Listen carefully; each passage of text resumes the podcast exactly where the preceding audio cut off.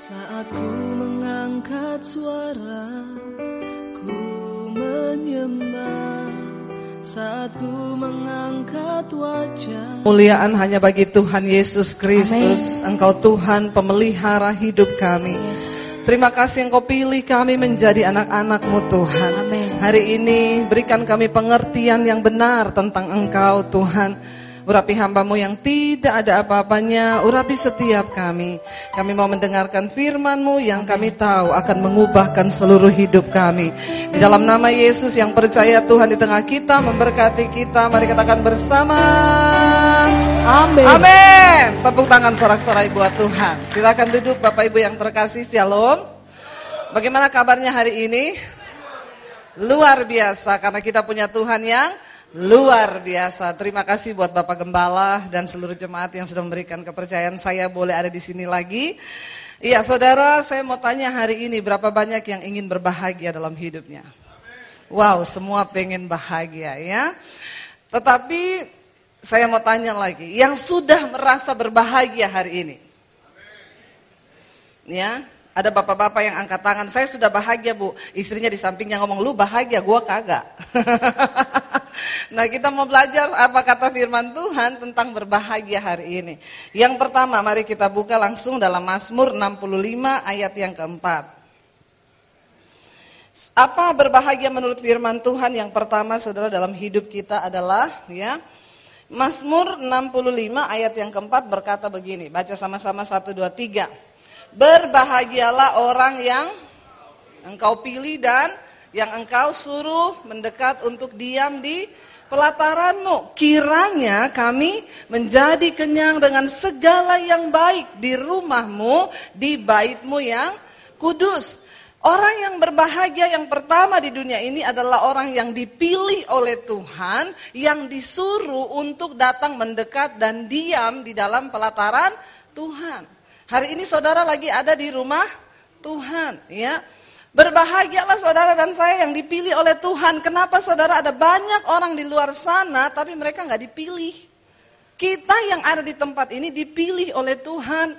Karena itu Yesus berkata, bukan engkau yang memilih aku, tapi aku yang memilih kamu. Bilang kanan kirimu, kamu tuh orang yang dipilih Tuhan loh. Ya, kita adalah orang yang dipilih oleh Tuhan. Kenapa saudara ayat ini berbahaya, berkata berbahagia orang yang dipilih oleh Tuhan? Karena saudara kebutuhan hidup yang pertama manusia di dunia ini adalah mengenal Tuhan. Tanpa mengenal Tuhan kita tidak akan mungkin berbahagia. Mau sekaya apa pun orang, saya ini sudah ketemu dengan banyak orang kaya raya ya ya ya ya ya ya. Tapi tidak berbahagia hidupnya, ya. Saya diundang di satu rumah orang kaya banget di Jakarta. Ibu bisa datang ke rumah saya enggak? Saya pengen didoakan sama ibu. Saya datang saudara, rumahnya dijaga sama tentara loh. Ya saya masuk, iya mari ibu sudah ditunggu sama ibu di dalam. Saya masuk, rumahnya udah kayak sorga di bumi. Kenapa saya bilang sorga di bumi? Indah banget rumahnya saudara. Begitu masuk ke dalam ngobrol sama ibunya, saya bilang, ibu, ibu tuh bahagia banget ya Rumah ibu luar biasa. Pasti rumah tangga ibu berbahagia sudah punya segalanya. Dia bilang, Bu Debi, justru itu saya ajak ibu ke sini. Kenapa? Saya sama suami sudah pisah ranjang, kita nggak tidur bareng sudah empat tahun. Oh, kenapa ibu beli ranjang yang kecil? Beli yang gede biar bisa tidur berdua. Dia bilang udah gede bu, tapi udah nggak cocok. Jadi kita pisah ranjang. Kekayaan saja bukan jaminan untuk kita bisa bahagia di dunia ini. Amin. Ya, makanya saudara jangan suka iri kalau lihat orang kaya. Ya, enak banget ya jadi dia kaya pasti hidupnya bahagia. Belum tentu. Ya. Kita mikir 10 juta udah pusing. Orang kaya mikirin 10 M pusing. Pusingnya sama nggak? Sama. Yang beda apa? Nolnya, bener nggak? Yang beda cuma di nol, tapi pusingnya sama. Nah hidup tanpa Tuhan itu celaka manusia. Yang pertama apa yang bisa membuat manusia itu bahagia? Karena kita dipilih Tuhan untuk mengenal dia sebagai Tuhan dan Juru Selamat secara pribadi. Makanya orang yang mengenal Tuhan tuh gak perlu takut hidupnya. Kenapa? Karena kita mengenal siapa Tuhan kita. Kita tahu dia Tuhan yang turut bekerja dalam segala sesuatu. Apalagi yang paling berbahagia orang yang mengenal Yesus Kristus sebagai Tuhan. Kenapa? Dialah satu-satunya Tuhan yang datang ke bumi. Mau mati buat saudara dan saya. Karena tidak ada seorang pun yang bisa luput dari yang namanya hukuman dosa. Kecuali di dalam salib Yesus Kristus Tuhan. Amin. Kalau orang berkata bahwa salib itu ada jin kafir buat kita, salib itu adalah sebuah pengorbanan yang luar biasa. Amin. Salib itu adalah menyelamatkan umat manusia, saudara. Enggak apa-apa. Karena itu setiap kita yang dipilih untuk mengenal Tuhan, kita adalah orang yang berbahagia. Berapa banyak yang sudah dipilih oleh Tuhan? Jangan pernah tinggalkan pilihan dan panggilanmu di dalam Tuhan saudara. Jangan tukarkan Yesus dengan apa pun yang ada di dunia ini termasuk uang, kekayaan, jabatan. Kenapa? Karena hanya di dalam nama Yesus itu ada keselamatan yang kekal bagi seluruh umat manusia. Yang kedua, siapa orang yang berbahagia di dunia ini? Mari kita lihat sama-sama di dalam Yakobus pasal yang pertama, ayat yang ke-25. Yakobus pasal yang pertama ayat yang ke-25 kita akan baca sama-sama saudara. Baca satu dua tiga dengan suara yang keras, satu dua tiga. Tetapi barang siapa yang meneliti hukum yang sempurna, yaitu hukum yang memerdekakan orang, dan ia bertekun di dalamnya, jadi bukan hanya mendengar untuk melupakannya, tetapi sungguh-sungguh melakukannya, ia akan berbahagia oleh perbuatannya. Katakan, amin. Kalau kita melihat satu persatu dari ayat ini saudara dikatakan begini, ya, barang siapa yang meneliti hukum yang sempurna. Saya mau tanya kepada saudara, kira-kira menurut saudara hukum yang sempurna itu apa? Firman Tuhan. Banyak hukum di dunia ini tetapi bagi kita yang percaya hukum yang paling sempurna itu adalah hukum tuh Tuhan yaitu firman Tuhan.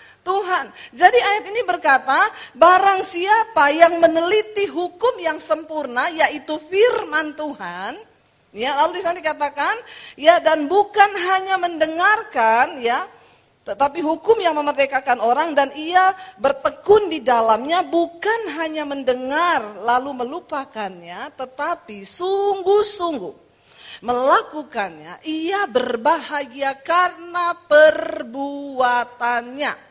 Saya pengen kita belajar satu-satu saudara. Meneliti hukum yang sempurna. Siapa yang tiap hari membaca firman Tuhan? Berarti Anda sudah membaca. Tapi tidak sampai di membaca saja. Yang kedua kita harus masuk kepada meneliti. ya Artinya apa? Kita sungguh-sungguh cari tahu apa sih kebenaran dari ayat firman Tuhan ini. Karena di ayat yang lain dikatakan begini, jika tersingkap maka firman itu memberikan faedah yang luar biasa jika tersingkap. Persoalannya banyak orang baca firman tapi tidak tersingkap. Ya, ada yang bilang, "Bu, saya tuh bingung ya tiap kali baca Alkitab mesti ngantuk." Tidak usah angkat tangan. Kalau malam tuh nggak bisa tidur ya, saya baca Alkitab langsung ngantuk loh saya. Ya, jadi Alkitab itu obat tidur yang baik. Ya bertobat loh saudara. Kita baca Alkitab, kita teliti apa sih maksud dari ayat itu. Lalu di sana dikatakan, yaitu hukum yang memerdekakan orang. Saudara, semua hukum itu dibuat untuk menemukan kesalahan lalu memenjarakan orang. Tapi firman Tuhan dikatakan Alkitab adalah hukum yang me merdekakan orang. Artinya apa saudara? Saya tuh bersyukur Beberapa bulan yang lalu Tuhan suruh saya untuk bergerak di pelayanan media. Lalu Tuhan suruh saya, saya bingung pelayanan media itu apa? Di beberapa TV di Jakarta saya sudah ada yang minta rutin untuk sampaikan firman. Saya bilang sudah Tuhan, tapi kayaknya enggak.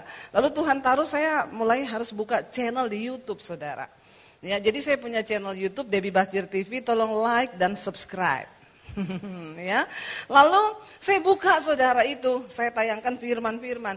Saya begitu kaget setelah melihat apa yang Tuhan kerjakan. Saudara, YouTube itu lintas agama, lintas budaya, lintas negara, ya. Dan itu menembus semua tembok-tembok yang tertutup bahkan bagi manusia itu bisa menembus. Ternyata salah satu cara pemberitaan Injil yang hari ini Tuhan bukakan adalah lewat YouTube. Lalu saya mulai beritakan, satu saat saya ditelepon dari satu orang subscriber di Belanda. Dia bilang gini, dia WA saya, ibu, saya bisa nggak konseling sama ibu? Lalu saya balas ya, kenapa? Lalu dia cerita, saya sudah lima tahun tidak ke gereja. Kenapa? Saya tersinggung sama orang gereja dan saya kepahitan sama orang gereja, saya kepahitan sama gembala. Jadi sudah lima tahun saya tidak ke gereja, saya tidak ada hubungan dengan orang Kristen, saya tidak berdoa, saya tidak pernah lagi mencari Tuhan, saya nggak pernah baca Alkitab. Orang Kristen zaman now tersinggungnya sama manusia, marahnya sama Tuhan. Coba kalau Tuhan cabut nyawa kita, satu, satu menit aja nggak dikasih napas, mati nggak kita? Jadi jangan sembarangan saudara ya karena kepahitan sama manusia lalu kita marahnya sama Tuhan. Bukankah hidup yang kita punya hari ini itu karena Tuhan? Amin. Lalu saya bilang sama dia, kenapa? Lalu dia bersaksi, dia bilang, ibu saya kan udah lima tahun gak ke gereja. Karena kepahitan saya udah blok semua nomor telepon orang gereja. Jadi suaminya dia itu bule saudara di Belanda. Waktu itu dia bilang dia baru mau ajak suaminya ke gereja.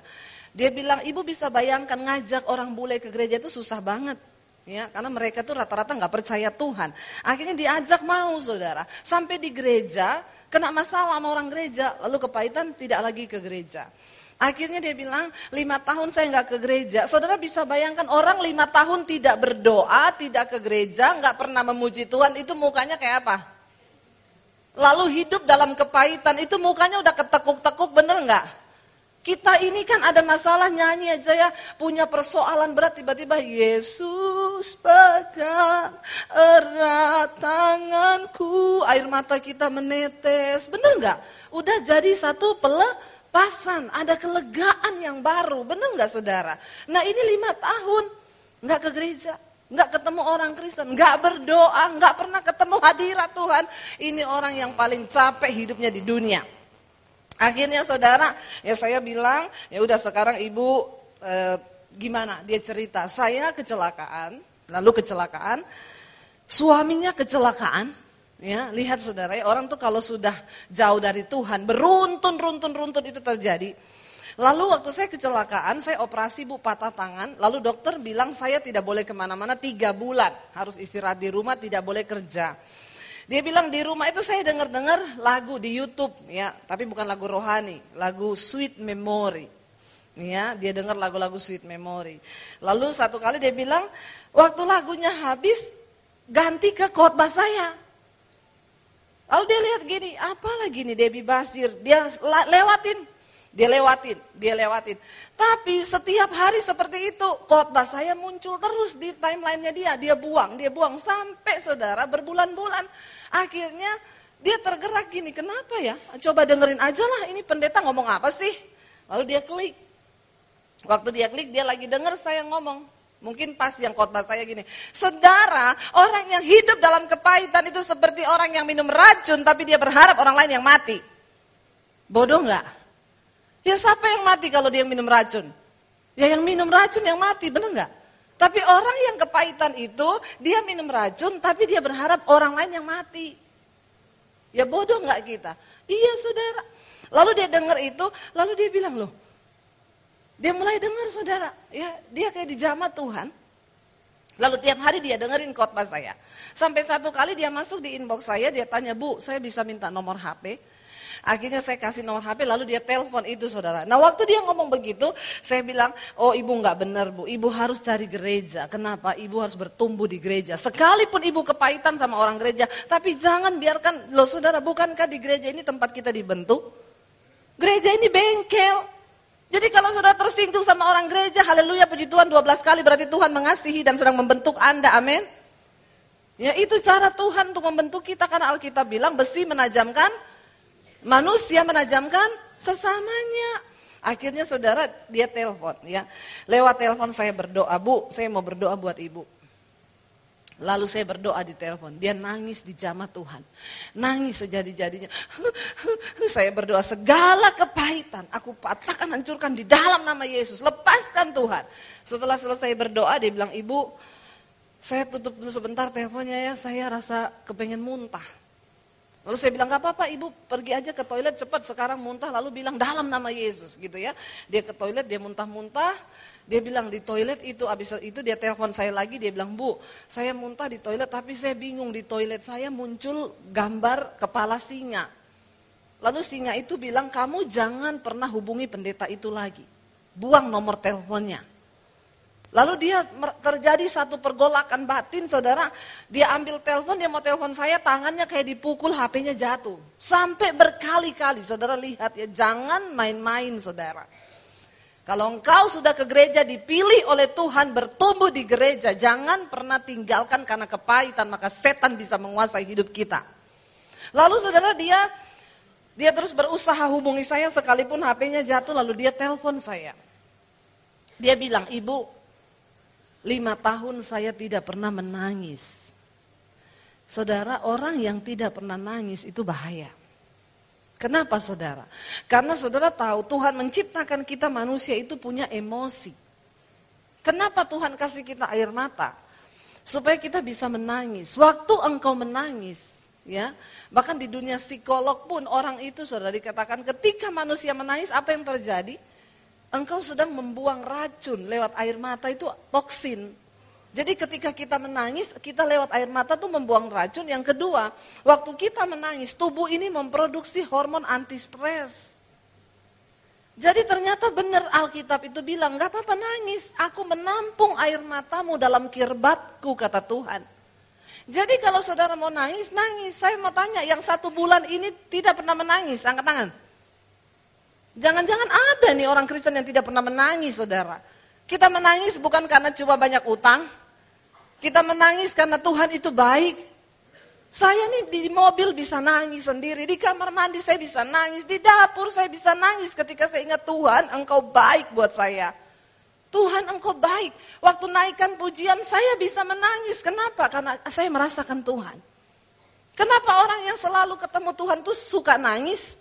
Bukan karena cengeng. Karena ternyata menangis itu manfaatnya banyak sekali buat manusia. Itu Tuhan yang menciptakan.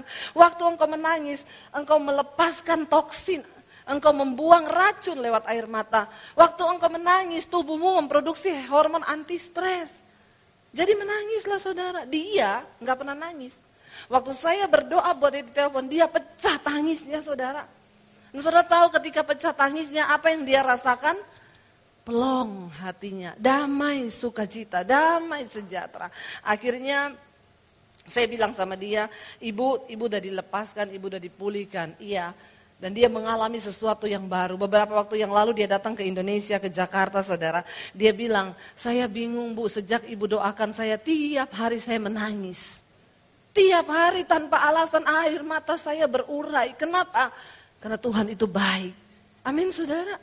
Ya, Kenapa dia bisa mengalami kemerdekaan? Karena firman Tuhan bilang, ini adalah hukum yang memerdekakan orang. Setiap orang yang membaca firman Tuhan, kita pasti dilepaskan dari semua ikatan dosa. Karena Alkitab adalah firman Tuhan yang melepaskan kita dari segala ikatan dosa. Firman Tuhan adalah hukum yang memerdekakan. Lalu di sana dikatakan bukan hanya untuk mendengar saja lalu melupakan, tetapi sungguh-sungguh melakukannya, ia berbahagia karena perbuatannya. Kita bahagia karena perbuatan kita, bukan karena perbuatan orang lain. Jadi saudara, ketika engkau mengerti firman ini, berhentilah menuntut suamimu harus membahagiakan engkau.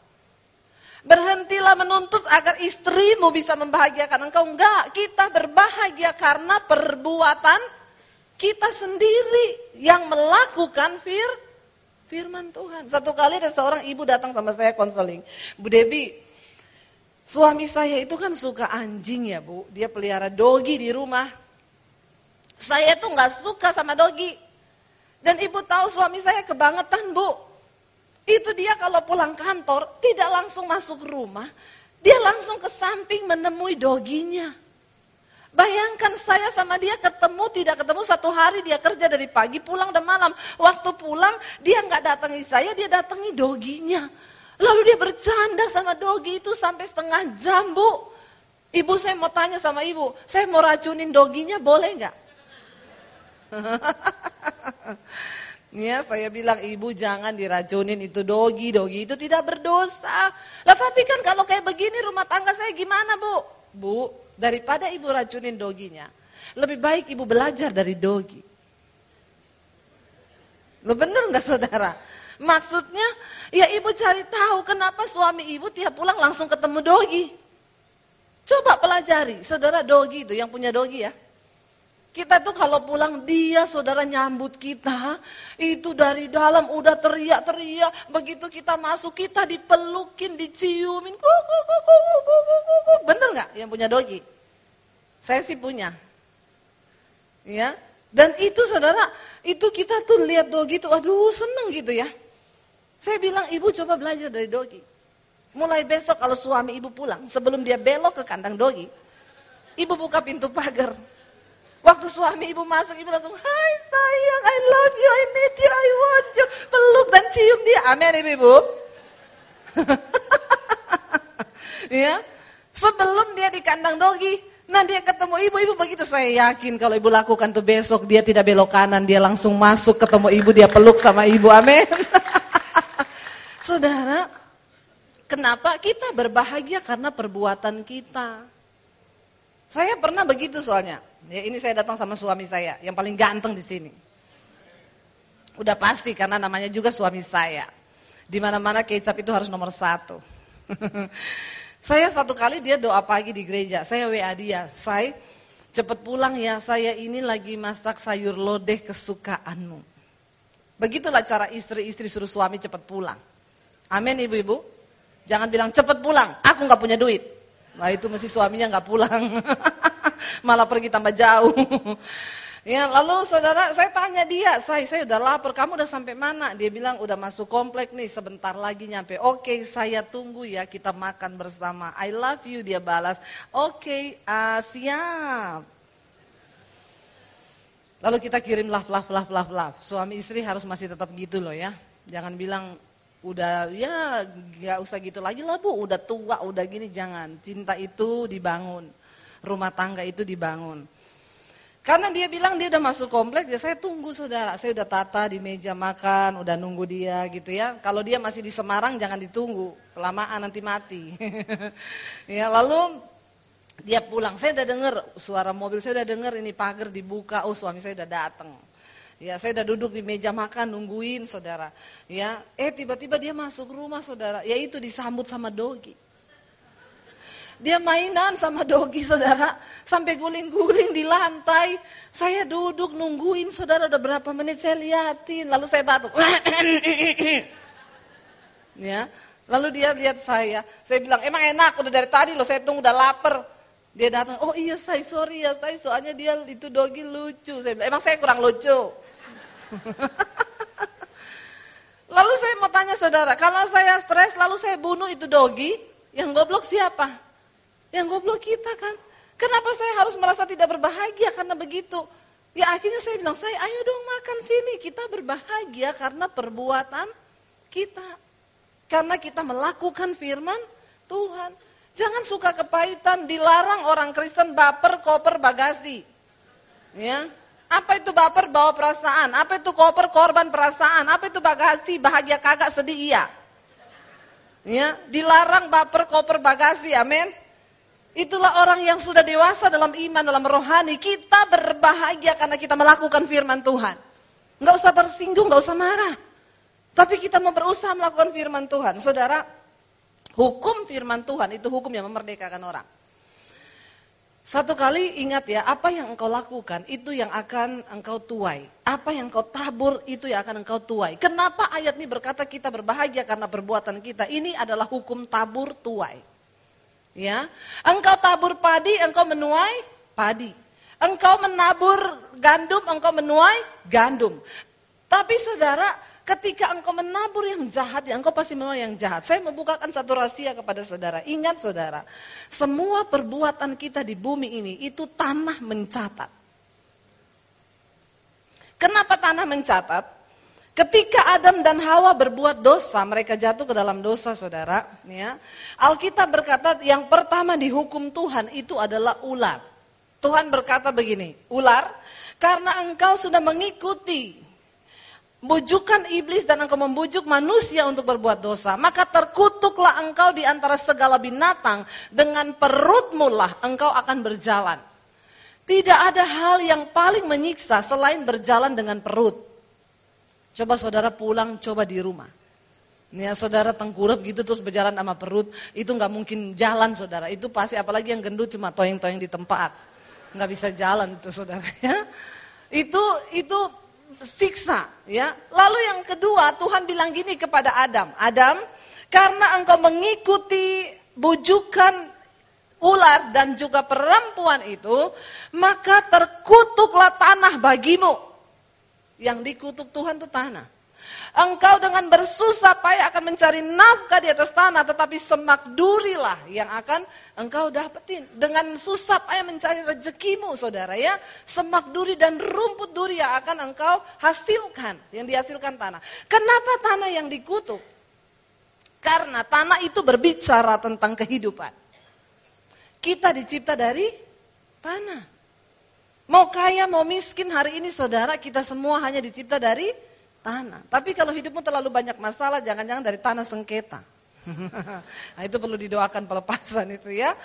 Saudara, ya jadi sejak tanah dikutuk, sejak saat itu tanah mencatat semua perbuatan hidup kita. Buktinya apa? Ketika Kain membunuh Habel, Alkitab berkata, dari mana? Dari tanah. Darahnya berteriak meminta keadilan kepada Tuhan dari tanah. Darahnya minta keadilan dari tanah. Ada orang yang bilang gini, tapi kan saya berselingkuh di atas lantai 20. Bukan di atas tanah, hati-hati. Bangunan itu dibangun di atas tanah. Dan semua perbuatan hidup kita dicatat oleh tanah. Saudara, di dalam kitab Yesaya dikatakan begini, bumi ini terkutuk, bumi ini cemar karena penduduknya melanggar hukum. Saya mau tanya sama saudara ya sekarang. Beberapa bulan yang lalu saya diundang ke Hong Kong saudara. Ya, oleh salah satu subscriber Debbie Basir TV di channel YouTube saya. Kita bikin seminar di sana tentang amanat agung. Ada 250 ribu orang Indonesia di Hong Kong. Lalu saya pergi ke sana, ya. Saudara, waktu saya di sana, saya melihat Hong Kong itu begitu makmur dan luar biasa. Saya mau tanya sama saudara, lebih kaya mana, Indonesia atau Hong Kong? Indonesia. Indonesia ini negara penghasil. Ya, salah satunya adalah emas. Itu salah satu negara penghasil emas terbesar Indonesia. Apalagi di daerah Jawa itu banyak sekali emas. Mas Joko, Mas Bambang, Mas Sentot, itu emas saudara. Tapi benar Indonesia penghasil emas. Kekayaan alam kita luar biasa. Hong Kong tidak memiliki apa-apa. Mereka bukan penghasil, mereka hanya negara distributor. Saya mau tanya saudara, yang lebih beragama itu Indonesia atau Hong Kong? Indonesia, ya. Negara kita sangat beragama. Ya. Saking beragamanya Tuhan diajak politik. Tolak. ya. Itu saudara Indonesia ini beragama loh. Yang lebih banyak berdoa Indonesia atau Hong Kong? Indonesia, ya. Saking rajinnya berdoa di mana-mana jadi tempat doa. Tapi saya mau tanya, yang lebih makmur Indonesia atau Hong Kong? Hong Kong. Saya di sana setiap pagi diajak ngeteh. Restorannya gede banget. Isinya orang tua semua di atas 60 tahun. Saya tanya sama ibu yang ajak saya, Bu, saya itu bingung di Hong Kong ini, kenapa? Tiap pagi kita ngeteh, isinya orang tua loh. Di atas 60 tahun orang tua semua. Itu kenapa ya Bu? Dia bilang, oh iya Bu Debi, Ibu mau tahu kenapa? Karena di Hong Kong ini di atas 60 tahun dapat uang teh dari pemerintah. Sebulan 7 juta. Wow enggak? Dari pemerintah orang tua di atas 60 dapat uang teh. 7 juta sebulan. Di Hong Kong 7 juta untuk uang teh di Indonesia buat cicil rumah. Lo bener nggak 7 juta itu gede saudara ya. Lalu saya mau tanya saudara ya, di sana itu kita lihat benar-benar ya itu makmur mereka itu negaranya. Saya tanya sama ibunya itu, Bu, dia kan orang Indonesia, dia menikah sama orang Hong Kong, dia nggak punya anak. Dia udah umur 60 dan dia juga sudah dapat 7 juta tiap bulan. Saya tanya, ibu, ibu nggak pengen pulang ke Indonesia? Dia bilang, kenapa pulang ke Indonesia? Ibu nggak takut hari tua ibu nanti bagaimana? Oh enggak Bu Devi, saya itu sudah pergi ke yayasan pemerintah. Nanti kalau saya sakit yang urus pemerintah. Maaf ya Bu, sampai saya mati, saya ini sudah punya ukuran bajunya, model baju apa yang mau saya pakai di peti, nomor sepatu saya, model sepatu apa, saya sudah pilih semua di yayasan pemerintah. Jadi untuk nanti saya meninggal disemayamkan di rumah duka apa sudah komplit.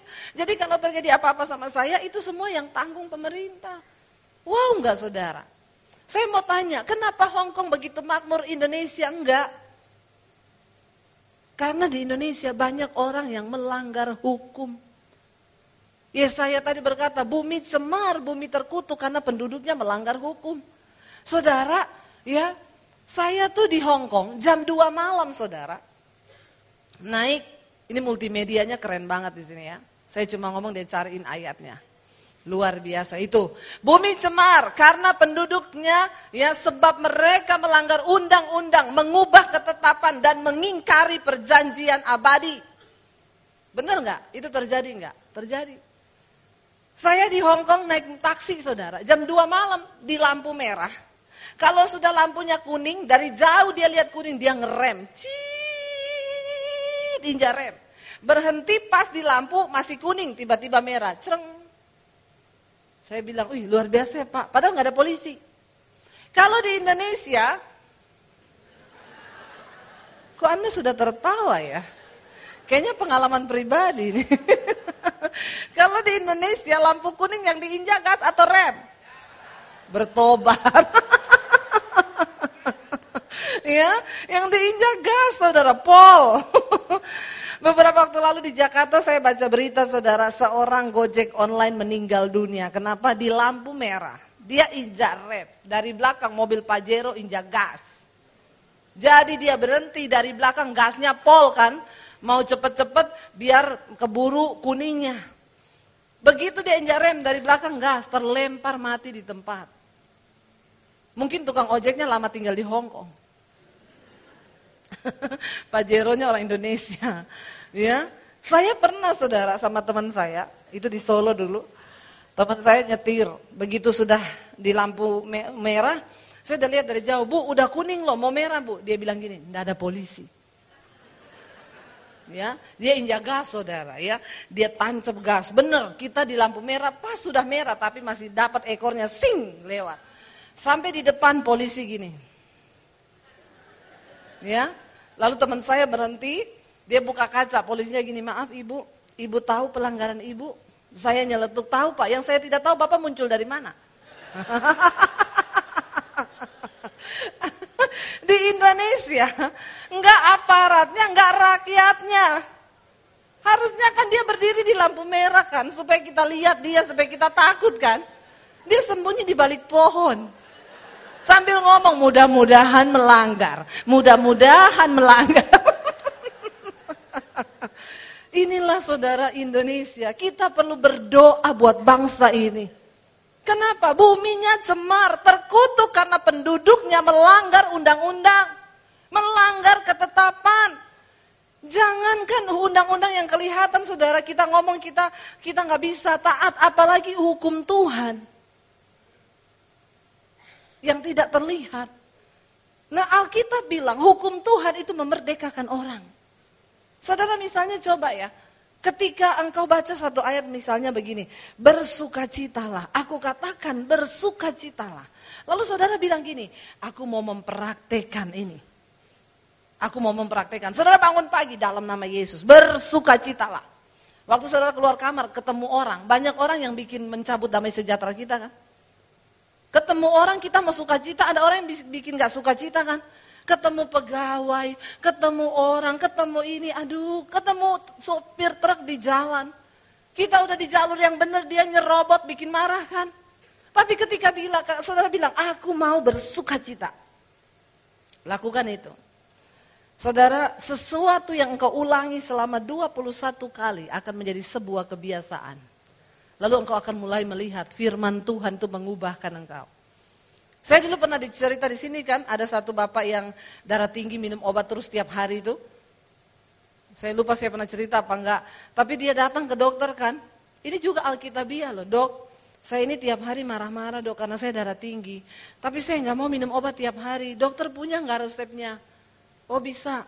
Bapak coba ya satu hari bapak minum jus. Pagi jus timun, malam siang jus apel, malam jus belimbing. Lalu coba Bapak coba itu seminggu ya, nanti Bapak kembali lagi. Dia balik, nggak bisa dok, tetap darah tinggi, tetap minum obat. Ya udah coba dua kali lipat dosisnya ditambah. Dua gelas, dua gelas. Dilakukan satu minggu, balik. Gimana perubahannya? Malah tambah darah tinggi, kenapa? Kembung perut saya. Oke, kita coba. Apa dok? Kasih dong saya resep, masa nggak bisa? Dokternya bilang, oke, kalau Bapak mau, tanpa alat dan bahan, hanya niat dari hati setiap hari Bapak harus tersenyum 20 kali selama 20 detik. Mau nggak? Oh gampang dia bilang. Cuma senyum kan? Iya 20 detik. Oke. Okay? Dia pulang, naik ke mobil, sopirnya buka pintu. Mari Pak, gimana Pak? Terima kasih. Sopirnya bingung, kok Bapak jadi gini ya? dia hitung 20 detik, 1, 2, 3, 4, 5, 6, sampai 20 detik.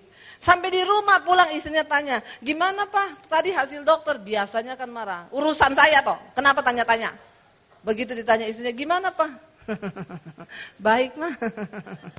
saya masuk kamar dulu ya, dia hitung. Satu, dua, tiga, empat, lima, dua puluh detik. Begitu bangun pagi, anak-anaknya udah duduk di meja makan, istrinya biasanya dia kalau keluar ketemu anak, kamu kuliahnya gimana? Papa nggak mau ya buang-buang uang terus kuliah tidak pernah selesai. Begitu itu anaknya gini, pagi pak, anaknya udah siap, mau dihakimi apa lagi nih? Pagi pak, bapaknya gini, kuliahmu gimana? ya 20 detik. ya dia hitung, udah empat kali. Lalu dia mau mau pergi kantor, bapak berangkat dulu ya nak ya, yuk mah. berangkat dia. Semua anaknya gini. Karena mau sembuh, Lalu dia datang di kantor saudara. Ini saat yang menegangkan di kantor. Pegawainya lagi ketawa-ketawa di kantor. Begitu dengar mobilnya, bos datang. Ternyata bosnya ini punya karunia, punya roh kuda merah. Apa itu di dalam kitab Wahyu? Pencabut damai sejahtera. Jadi kalau dia datang orang ketawa langsung hilang damai sejahtera. Ada loh orang-orang model begitu. Saya berdoa di sini bapak-bapak tidak ada yang begitu, amin. Ibu-ibu juga tidak ada, amin. Kita pembawa roh sukacita, amin. Jangan bawa pencabut damai sejahtera, amin. Usir itu roh kuda merah. Ya, jadi dia datang saudara di kantor langsung banyak, lagi tadi ketawa-ketawa pegawainya langsung diem. Pagi pak, dia tiba-tiba ini, pagi. Kerja yang benar ya. Pegawainya semua gini. Dia masuk ke ruangan, saudara. 20 detik kan. dia lewati, dia hitung satu, dua, tiga. Sampai di ruangan, ini hal yang sangat-sangat ditunggu dan sangat membuat dia emosi. Pegawainya ketok pintu, tok tok tok tok. Permisi Pak, iya mau laporan keuangan. Datang saudara bendaharanya. Ini biasa dia ngamuk kalau ada salah angka. Kalau dulu dia ngamuk, goblok ya, ini kenapa bisa salah? Dia kan dokter udah bilang, harus senyum kan. Terutama di saat bapak mau marah. Jadi pegawainya ketok pintu, tok tok tok pak laporan keuangan mari. Duduk. kalau dulu gini, mari masuk. Awas kalau ada yang salah. Ini tidak. Duduk. Ya. Lalu dia bilang, Pak ini gini-gini, ada yang salah satu angka saudara. Dia bilang gini, ini kok salah ya goblok ya. Gobloknya tetap saudara. Cuma sambil senyum. Jadi orang gak tersinggung kan. Kalau dulu kan dia ngomong, goblok kamu ya, ini kenapa salah? Ini enggak, ini salah ya goblok ya. ya, lalu saudara, ya, oh iya pak, maaf pak, perbaiki ya blok ya. ya lalu dia koreksi saudara akhirnya pegawainya oke pak makasih ya pak iya iya udah mau keluar pintu dia panggil blok jangan lupa loh ya tapi sambil senyum Saudara tahu waktu dia lakukan itu satu minggu, dia balik ke dokter. Dokter bilang, gimana Pak? Iya loh dok, saya nggak minum obat satu minggu. Tekanan saya itu normal. Dia tanya, loh dok kenapa bisa ya? Dokter bilang gini, Pak, ketika seseorang tersenyum, tubuhnya itu memproduksi sejenis hormon yang namanya endorfin. Itu sejenis morfin yang tugasnya gunanya apa? Menenangkan hati. Coba saudara tersenyum. Itu morfin lagi keluar itu morfin. Ya blok ya. itu morfin lagi keluar itu. Hati kita tenang tuh ayem, tekanan darah tuh normal. Amin Bapak-bapak. Coba saudara coba di rumah tersenyum terus.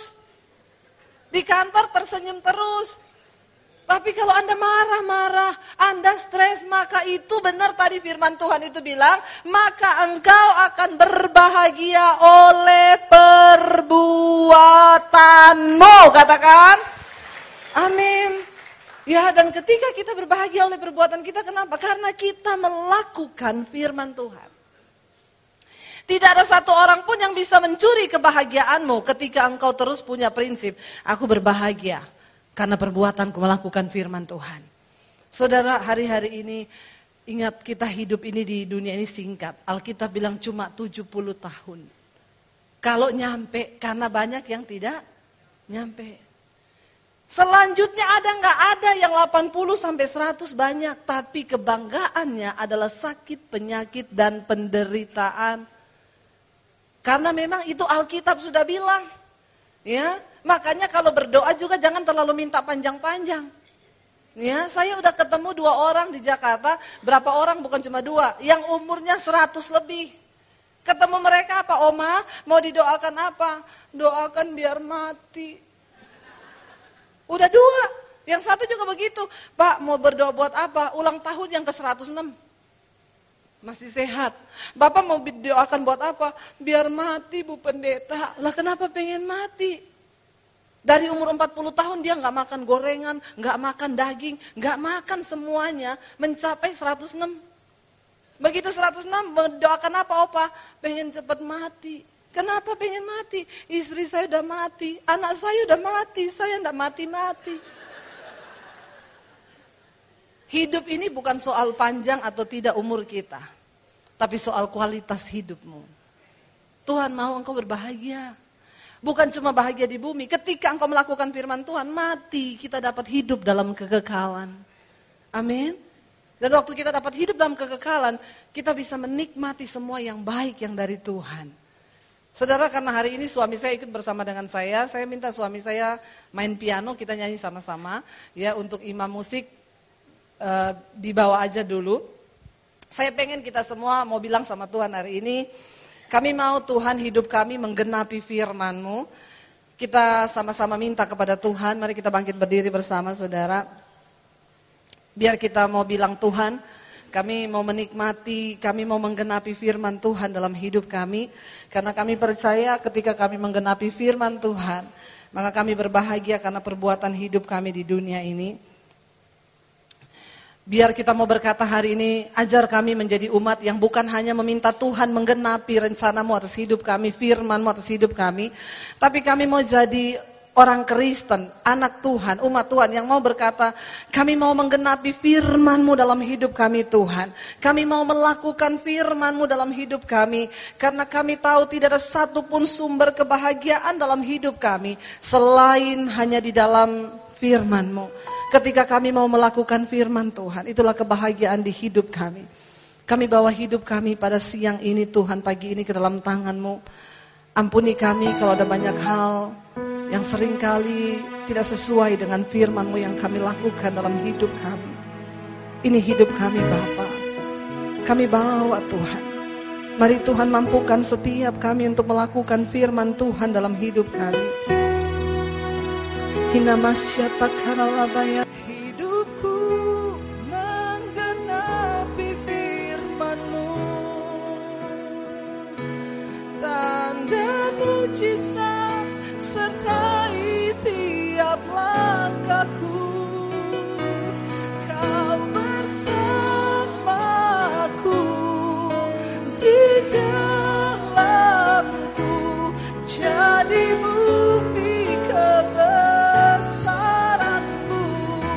tanganmu katakan hidupku menggenapi firmanmu yes Lord. Kami percaya tanda mujizat sertai tiap langkahku. Kau bersama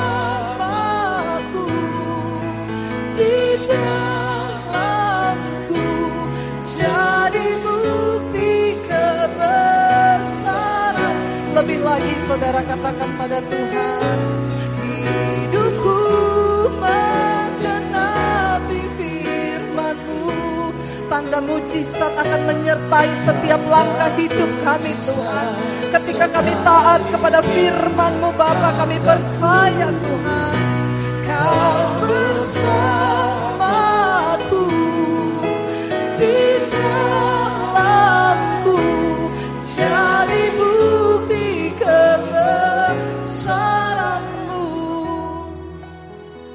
angkat tanganmu pada Tuhan katakan ini hidup kami Tuhan.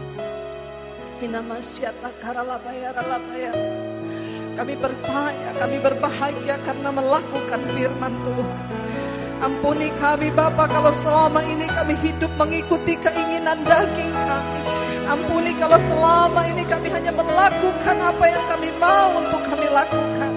Tapi hari ini kami mau bilang Tuhan, kami percaya kami berbahagia karena perbuatan kami yang melakukan firman-Mu. Turunkan berkat-Mu bagi anak-anak-Mu Bapa. Kami mau taat kepada Tuhan.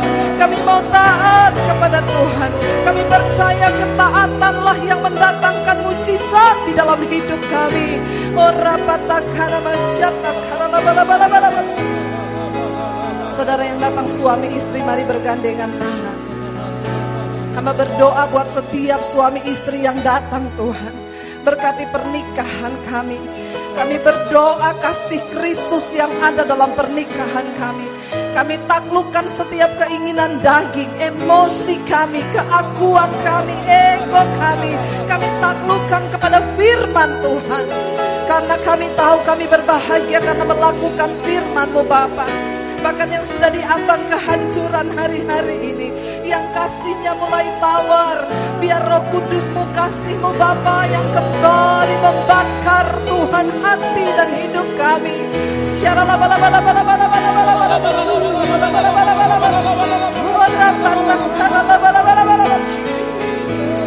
Kami tidak ingin ketinggalan di hari-hari yang terakhir ini Bapak. Kami mau taat sepenuhnya kepada firman-Mu. Karena kami tahu itulah yang mendatangkan mujizat di dalam hidup kami. Ini hidup kami Tuhan. Ini hati kami Tuhan. Ini roh jiwa dan tubuh kami. Mari angkat tanganmu. Hidupku menggenapi